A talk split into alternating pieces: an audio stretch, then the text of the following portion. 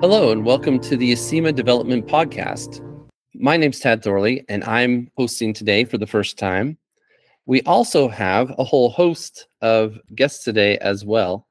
We have David Brady, Howdy, howdy. David Solano, Hello. Eddy Lopez, Howdy. Matt Hardy, Hello there. Mike Challis, Hello. and Sergio Peralta, who's also new. Yeah, I am new. Hi, guys. Our topic today is how did you get up to speed when you're starting with a new code base? Also, with that comes along the idea of working with legacy code. One thing I was thinking I'd start with is maybe focus on a Rails project because I know we all are familiar with Rails, and then maybe uh, expand that out to just code bases in general. My first question for you guys is when you start brand new with a new Rails code base, what is the first file that you think you look at? I'm gonna say the gem file. Me too. Cool. What does the gem file I- teach you? By looking at the gem file, you can see some of the project's dependencies, some of which you may already be familiar with. And that can really help you learn your way around a project, just knowing the tools that are being used inside of a project. For instance, if I look at a gem file and I see Grape API in there, I know where those endpoints are going to be and I know how they're going to be structured, right? Right. I think it's interesting. I- you can often see like Ruby version. Sometimes people put it in a gem file, internal gems. I was just going to Uh, comment that I have a, a weird answer to the uh, what file do you start with? And the answer is no. My favorite place to start is by pairing up with somebody and having them show me the app so that I know what it does. And then, like, very, very quickly, somebody will sit you down and they'll say, okay, let's go here.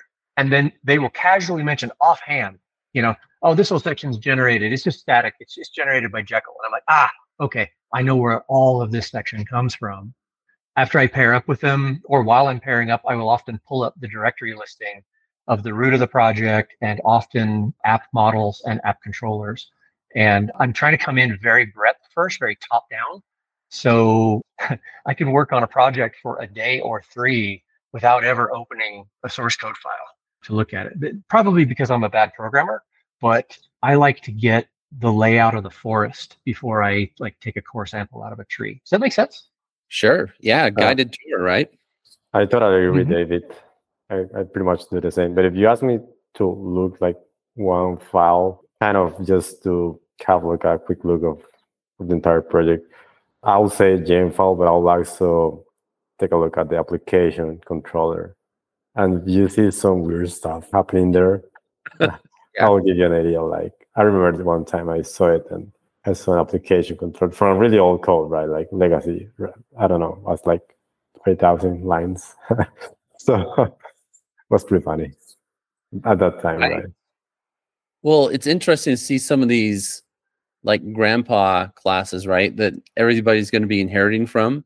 Because a lot of times there'll be behavior that's happening there, maybe like a before filter and after something going on that is always happening, but you don't realize it because it's kind of tucked away. Yeah, I think Dave brought up a very good point, though. If possible, the most important thing is let's look at a running version of this application and have a tour of the UI. You know, you can learn a whole lot just by seeing the UI of something, get a feel for how it works. And then I also really liked how he said top down. If I'm going to get into the code and look at something, first thing I'm going to look at are the endpoints, right? Because that's the entry to everything. And I think if you can track down the proper endpoints, you can find your way through the entire integration of that particular feature. No, I agree. Finding kind of the entry points into the code is really valuable. And the parts that you present to people are probably some of the more important pieces, right? Absolutely. Any transformations that happen can be tracked down as long as you can find your entry point. I mean, with modern IDEs, it's pretty easy to navigate your way through code and kind of fumble your way through to see where things happen. I think it might also depend on your team style as well. Like I will often open a project and like David was saying, drill into like the applications controller. But I will do it like dynamically. I'll just go to the project and do rake routes and say, okay, you tell me where these things are coming from. And that'll show you things like things that are mounted in the app directory that aren't in the app controller. You know, they're, they're brought in from somewhere else and that sort of thing. But it'll also show you in a hurry if the team cares about what the rake routes thing returns, right? If you if you get 700 lines of RESTful routes and it's just create, update, edit, create, update, you know, like, down, down, down, you know, over and over and over and over, you're just like, uh, okay, all right, this is this is not the place to do this.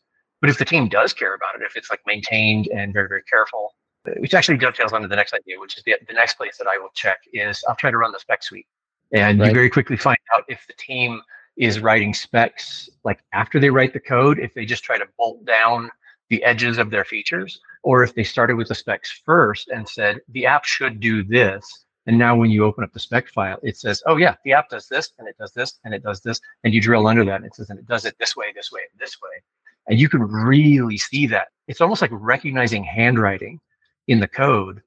And that goes into like gathering the lay of the land on a project is you, you very quickly pick up okay that developer is is very terse and very direct and this developer is very verbose and nuanced and it changes how you pick up their code and how you follow their breadcrumbs right i still remember i was on a team and uh, one of my coworkers asked me so what does this feature do and i said oh well i wrote a bunch of tests i told him where the tests were and he's like, No, I don't care about the test. Just tell me what it does. And I was kind of dumbfounded because for me, the tests are telling me what it does, right? Like that was the obvious place to learn what something does is by going and looking at the tests. But his approach was a little different, I guess. And it sounds like you're kind of the same way, Dave, where you would love to see some good tests to really get a grasp what's important, what people's styles are, what it does, right? Mm-hmm, absolutely. Right. At risk of ending up on a, a soapbox about specs, and some of you have been to conferences where I've really gotten on my soapbox. There are multiple audiences for testing, and a lot of people don't care about the first two audiences. And that ends up creating low value tests, which is sad because the reason they don't care about those first two audiences is because they've been brutalized by low value tests. It's a vicious cycle. You write them bad, you get them bad but the first two audiences of a spec file is if I pull down the app and run the you know migrations and, and boot everything up, I want to run the spec suite and I don't want to have a conversation. I just want a green dot or a green OK. Does the app work? Does it tick over? After that, the next bit of audience is if I'm coming into a piece of code that I have to maintain, I will go to the spec suite and say, can you tell me the story? Of this? What does this code do? What is its responsibility? What's it, you know, don't tell me how it's doing it. Just tell me what it's trying to do. And then do I care about drilling in to say, you know, what, how does the API work? How does the code work? And, you know, what are the implementation details? And if you care about those first two audiences and getting those things airtight, the spec suite will get your back later on. And yeah, when you come into a team, if the, this harks back to what I just said about, you know, the team style, if the entire team doesn't care about the test suite, the specs won't get your back, right? They'll be very sparse and there'll be lots of gaps in them. And, you know, you come behind and do your best to preach in the wilderness, you know, to, you know, repent and, and write better specs. To further your point, Dave, you'll know which flags they use when they run their tests, even. Yes. Right. Thanks for saying that, Dave, because I think something that really helps define how I would look into an unknown code base is team culture. Any of us who have been in this industry for a length of time, right?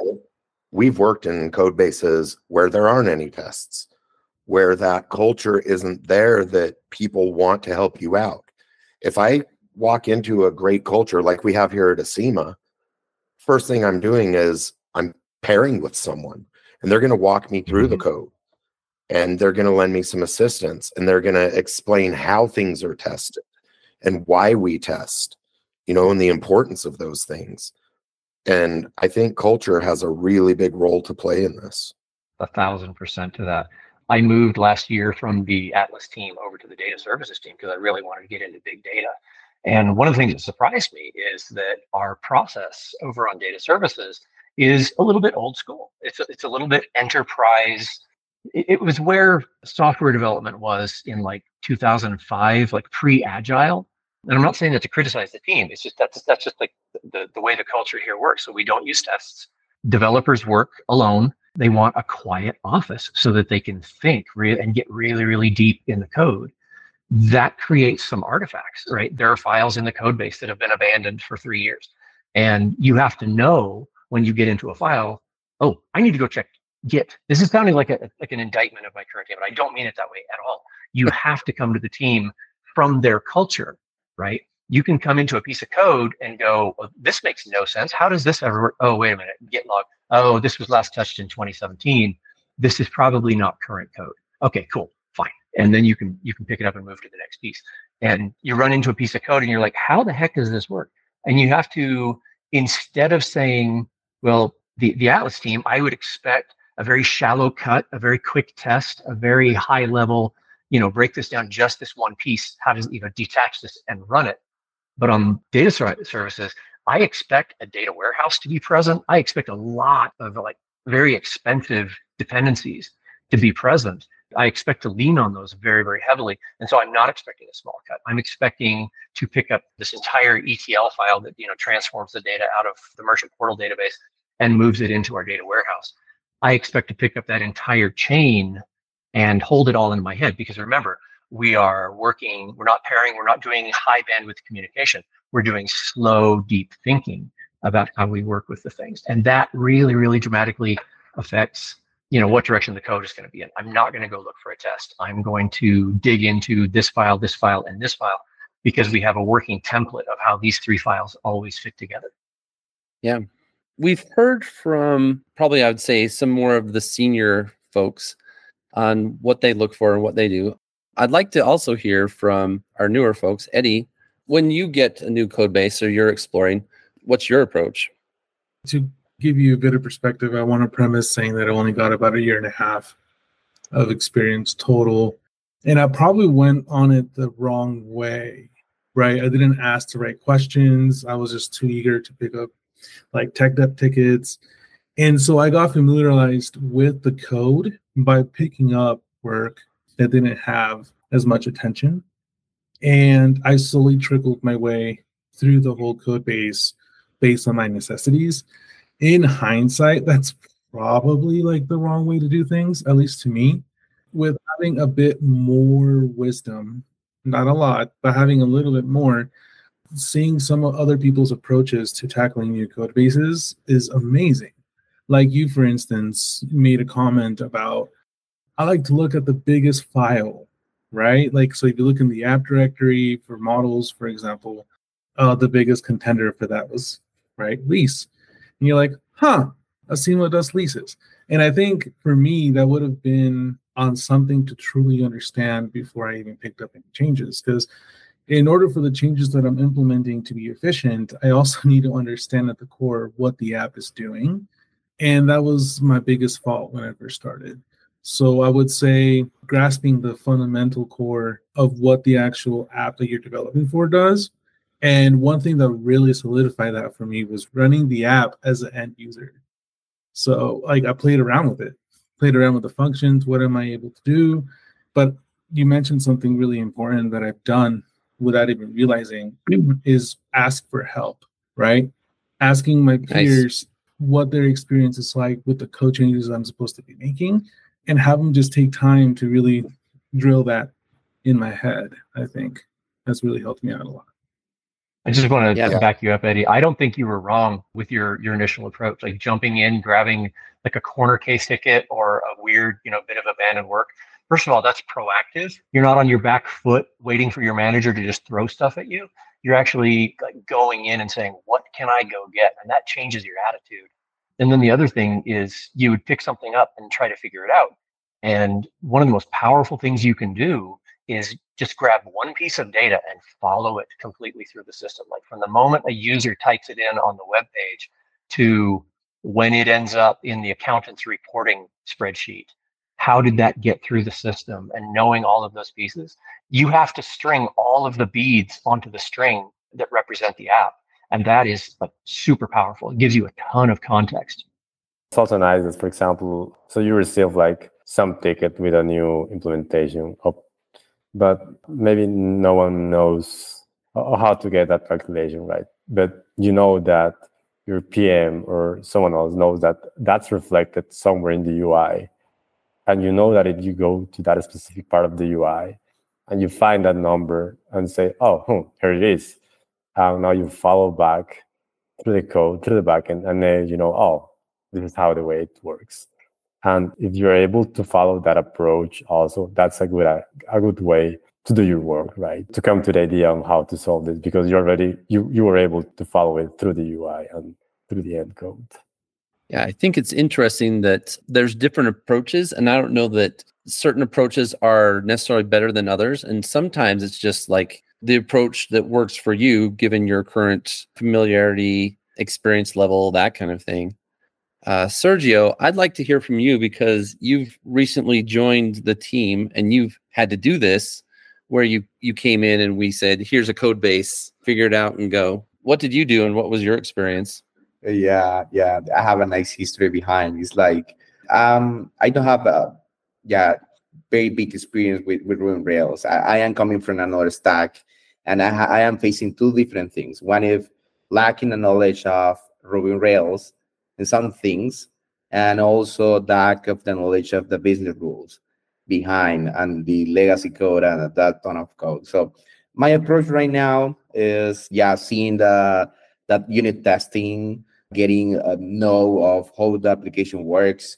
Yeah, talk with other people about um, if they have this kind of issue before, uh, and also with most experienced people about how to do some specific things. So yeah, uh, what I can tell is like I am the kind of people that, that like to learn myself is like kind to figure it out by myself. If I don't spend enough time to try to figure it out by myself, uh, I guess I don't move uh, in the right path. It's like having someone else telling you how to do step by step is good, but at least for me, I need the time to process myself and figure out myself and struggle with some stuff, then continue with the road. That's what I do, but usually, but it's it's, it's like the, the way I learn. So that's the thing I, I, I can say. I think that's a fair point because definitely the code I've thought about and struggled with is the code I remember best. Yeah. Right. I, I want to really fixate on what you just said, Tad. Holy cow. That resonated with me deep down, right? The ticket that I particularly struggle with the most are the ones that not only grow my skill as a developer, but also like really drill down, you know, for my fundamental understanding of that particular code change that I'm making. I also want to say thank you, Dave, for reaffirming my path initially for Merchant Portals cookies.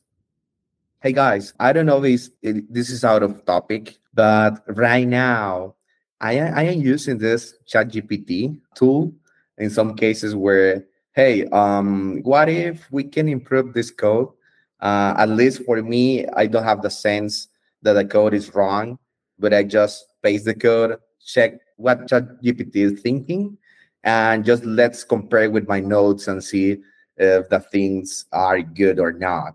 Yeah, sometimes, yeah, I got nice answers, sometimes not. Even the code doesn't run, but I, I like it. It's a tool that is helping me in some stuff. Maybe when I, I feel stuck with, with something. But yeah, yeah, just to mention, I don't know if it's out of the, the pocket, but yeah. I've played with Chat GPT as well. And the thing I love about asking it to write your code for you is not that it's going to write good code, but that it will, it'll say, okay, well, here's a, here's a block of code. And then in plain English underneath the code, it starts breaking down the code that it just gave you. And it says, okay, when I do this, it's setting up this kind of a thing. And then I'm going to do a double dispatch into that. And then I'm going to do this, which is going to set, and it walks you through how the entire thing. I asked it to write a really weird SQL query and it gave me a SQL query and then broke it down. It said, when I use this window function, I'm going to get this. And then when I do this, I'm going to do a subquery with it. I'm like, holy crap, that's awesome. Yeah, I, I like the explanations that it gives. It seems like pair programming, but just with a bot instead of a person, right? Yeah, yeah.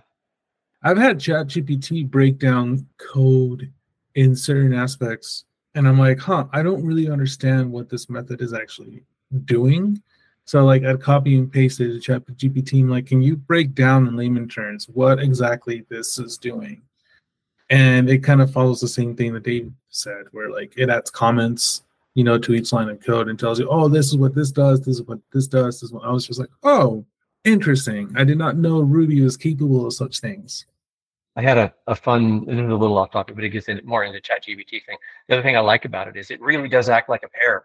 I asked it to write a bit of code, um, like a bash prompt for colorizing some things. It's who, who keeps ANSI color codes memorized, right?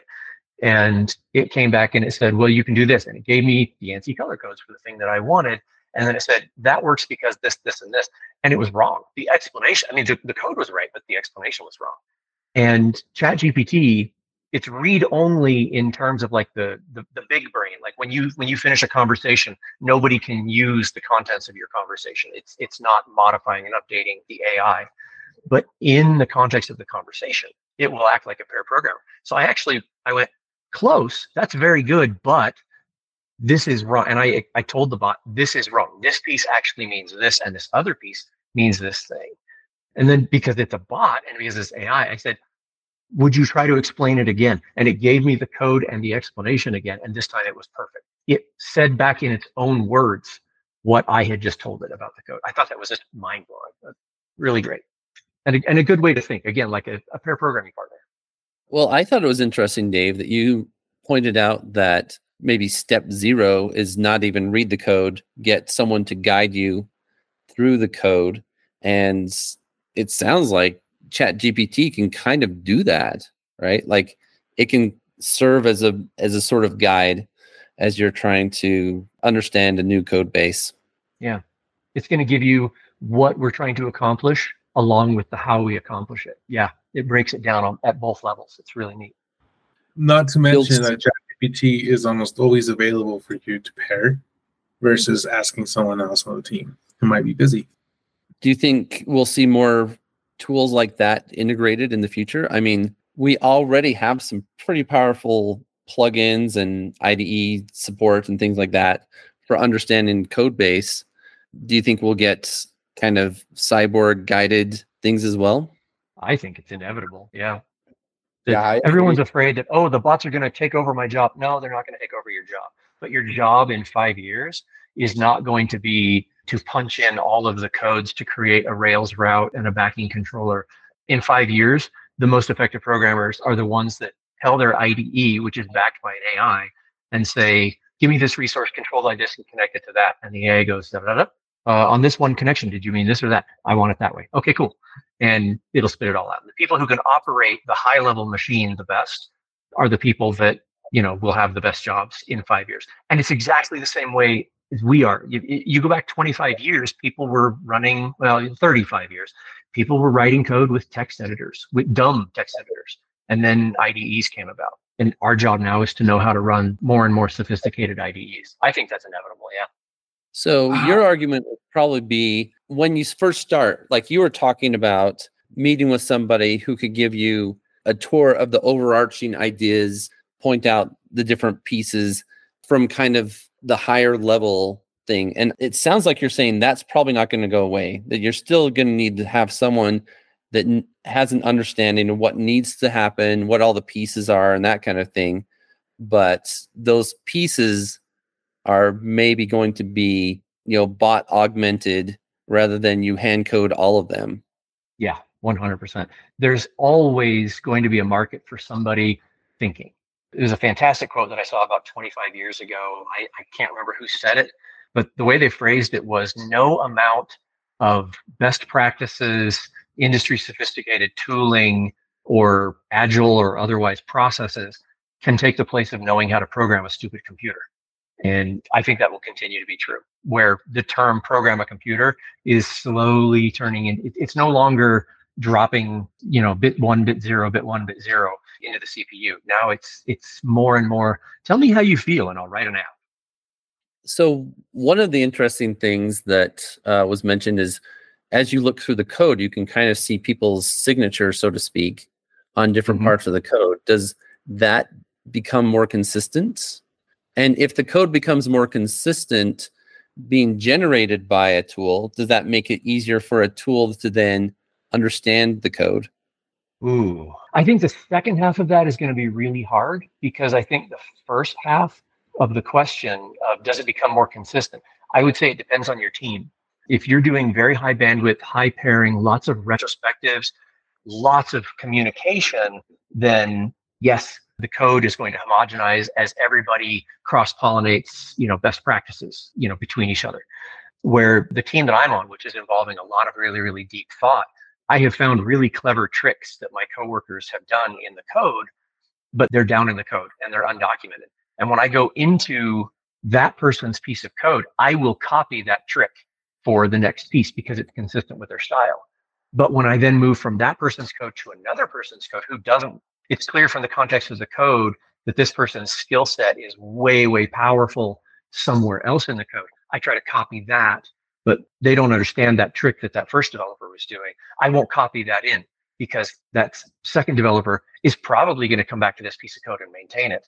And I don't want to trip them up. So maybe, you know, maybe in in you know five or ten or years that the bot can basically step in and say okay yeah this team has a a highly fractionated, you know, highly speciated personalities in the code. I've had long conversations with my boss about I got some code and I think it was written by this guy. Zach just looked at the file and he went, "Yep, that's him," and you know, and we had a laugh about that person's style. And I think early cuts at the AI are going to make the mistake of thinking that there is the way to do it, and later more and more sophisticated versions are going to recognize that oh no there's there's a, bu- a bunch of different ways to do it and some of them are more appropriate to the given situation. Yeah. I kind of want to add to that if that's okay the skills that i've learned so far have been with me uh, stumbling upon the answer right reading upon documentations about someone who ran into this problem once before and explaining the solution and how they got there. The reason to why I was able to remember those solutions so well was because I, I, I landed on that um, after I don't know half a day or a day, you know, for a solution that was so simple. I'm afraid that if we start relying a bit more on AI services that are just spoon feeding our answers to our questions almost immediately, I feel like that may create like bad habits in a sense, and oh, yeah. they're therefore like um, losing retention on that answer, well, right? There's a there's a really fantastic book from about 20 years ago called The Pragmatic Programmer, and one of the chapters in the book is called "Don't Trust Evil Wizards." And back in like Visual Studio around Y2K era, there were wizards that you could run. It was like it was like a you know, when you do Rails scaffold and it will generate the scaffolding for you, right? The wizard would do this. It would write a whole bunch of really deeply nested, complicated C++ code for you. And it would wrap it up in macros and you never really needed to know what those macros did until you did need to know it. And then you were screwed because you had no idea how the wizard was doing it. And that's an evil wizard.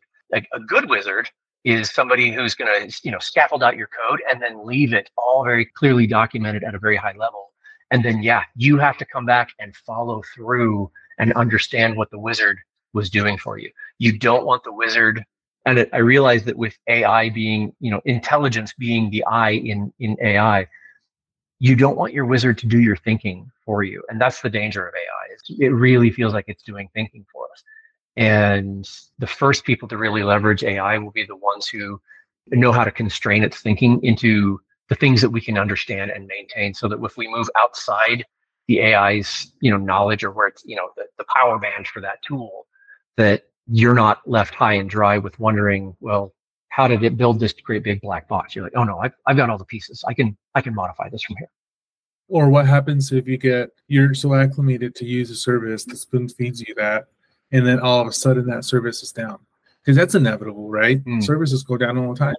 So what are you going to sure. do in that point when you're in a pressing uh, time constraint and you're like, oh, I really need to get this done, and all of a sudden your tool that you relied on isn't available. Yeah, it's the 3 a.m. fire, right? like, okay, it's just me, Emacs, and a server that's on fire. How are we going to get through this, right? For everyone else on the team, step one is shut down Emacs and start up Vim. But I get it Hey, uh, Eddy, I have my my thought about uh, what you mentioned of bad habits. Um, for example, uh, look back in the past in, in the 80s uh, when uh, everyone who, who want to make a program ha- have to do assembly coding.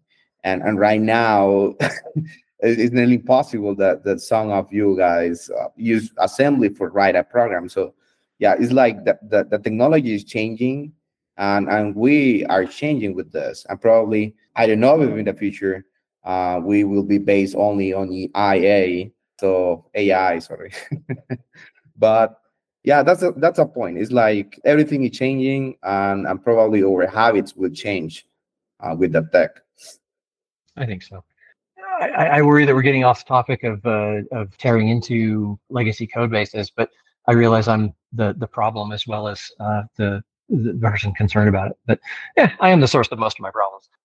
I, I, wanted to shift a little bit to talk about a couple of resources that I have used for maintaining older code. Is is now a good time to to do that? Yeah, I think that's great. Okay. I think most of us have heard about working effectively with legacy code. It's a book by Michael Feathers, and it's it's still the gold standard in in my opinion.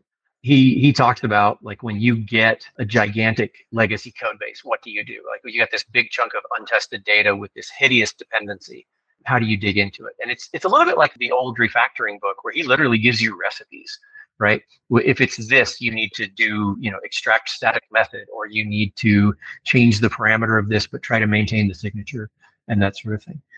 There's another book though that I think is just this beautiful, beautiful gem. It's called Code Reading. I'm going to mangle this guy's name. Uh, Diomidis Spinellis, I think is his name. But Code Reading is a book about reading code he starts with the argument that every other creative endeavor that you go into, an engineering class or anything, the first thing they do is they sit you down and they make you study the masters. And like if you take a painting class, the first thing you do is copy different paintings and different styles to, to learn these artists' styles so that you can develop your own style. But when we teach software, we tell you plagiarism will get you expelled. Don't even look at anything outside of your paper. And that's crazy because when you get out into a career, your boss just wants the website to process a credit card. You know, she doesn't care if you wrote it all original code or if you had an AI, you know, spit something out. It doesn't matter. We just want it to work. Stack Overflow, right? That's yeah, that's, Stack Overflow, right? Stack Overflow exists. Yeah, and so code reading is literally a book on how to develop the skill of reading code. He makes the pretty bold argument that open source is just a godsend for us he's like, yeah, you, you probably want to learn C. Now this this book is 10 or 15 years old, but he's like, you probably want to learn C because like if you learn just enough C to get around, you can now read the entire code base of Linux and all of the tools that are in Linux uh, because the source code's in C. And holy crap, right? It's like you want to figure something out. And he throws a wild curveball, like in chapter three or four. He's like, okay, write a program to calculate the date of the next Easter. You have one hour, go. And okay, hang on. Easter falls on the first Sunday after the first full moon after the spring equinox. Oh, good luck, right? And he walks you through how you you can solve this in 15 minutes if you know that uh, Linux has a bunch of calendaring apps, and there's an app, there's a function down in there called POTM, phase of the moon, and it will let you calculate when is the next full moon going to be. And it's, it's hyper accurate and it works. I mean, it's good enough for the operating system. And you have to be able to surf into a million line code base and find the piece that you need and then read that code in high detail to go, oh, it's this, this is the math, and then this is the offset, and this is the thing. And you're like, okay, cool. And down the road you go, and you can you can build it out, you know. And th- th- that I think was a really really good thing. He, he talked about the, the the necessary grammars and patterns that you you want to develop. Tad, you mentioned at the start that you know we we'd start with Rails and then back out to general, and that this is a perfect example of this. Is that when you're in a Rails project, there's a certain directory structure that you can expect, and there's a certain way right. that the resources are you know that we expect them. There's a naming convention for how tables work in the database, and if you switch from Rails to Django, that changes. Or if you switch from like on the team that I'm on, we're all writing in Python and we don't use a framework. We we wrote our own stuff. but it is very rigid. There, there's a very solid process that we use for you know the way we get data from the database is standard. The way we transform it is standardized on our team. The way we load it into the warehouse is standard. And then we write a custom piece for each of those three steps. But those three steps are very standardized, at, like at the interface or at the behavior level. And coming from Rails into this team, instead of saying, well, I expect there to be an app directory or a models directory and a, a, a DB directory, I'm just saying, okay, what is the structure? Oh, the structure is we're going to have this directory, and under this directory, we have these subfolders with these files in them. And you very quickly you learn what is the layout of the forest, and that will tell you when you look at a tree, you're like, well, where is this tree? This tree is down in the models directory, or this tree is is deep in the uh, the ETL directory for this particular vendor. And I'm like, ah, okay, I know where the holes are in this. There are going to be some holes in this file that are going to be filled in by the base classes because the app structure is going to take care of it for us. So a follow-up question that I I had is it seems like both when dealing with legacy code and just any new code base, uh, your ability to just read code and have experience with code goes a long way. And I yeah. like your idea that there's tons of open source out there, but mm-hmm the thing is, like, they're not all masterpieces, right? There's no. some really bad open source code out there. So my follow-up question is, how do you find the masterpieces in the sea of GitHub repos? How does that old quote go? If, if you want to find a prince, you got to kiss a lot of frogs. I, I would actually say there's an essential code reading skill, which is the ability to, as you are reading through this piece gets this, transforms this data, sends this message to this object. At the same time, you're doing that low level, like almost like compiling the code in your head to find out what it does. There's also another thread in your brain that's basically assessing the, the quality of the code that you're reading. Like, is this code easy to follow? And is it easy to follow because it's very clearly written, or is it easy to follow just because it happens to be in my preferred style?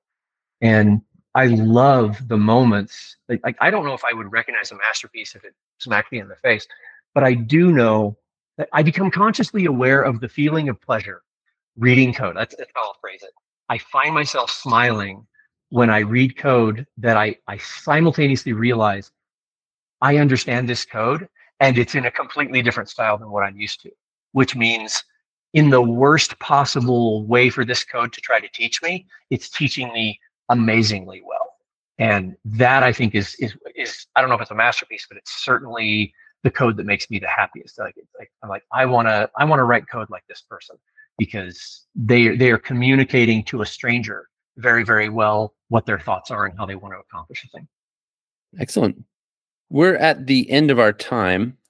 So I'm going to I think we'll just end on that and just encourage all of our listeners to go out and uh, read some code, huh? Right on.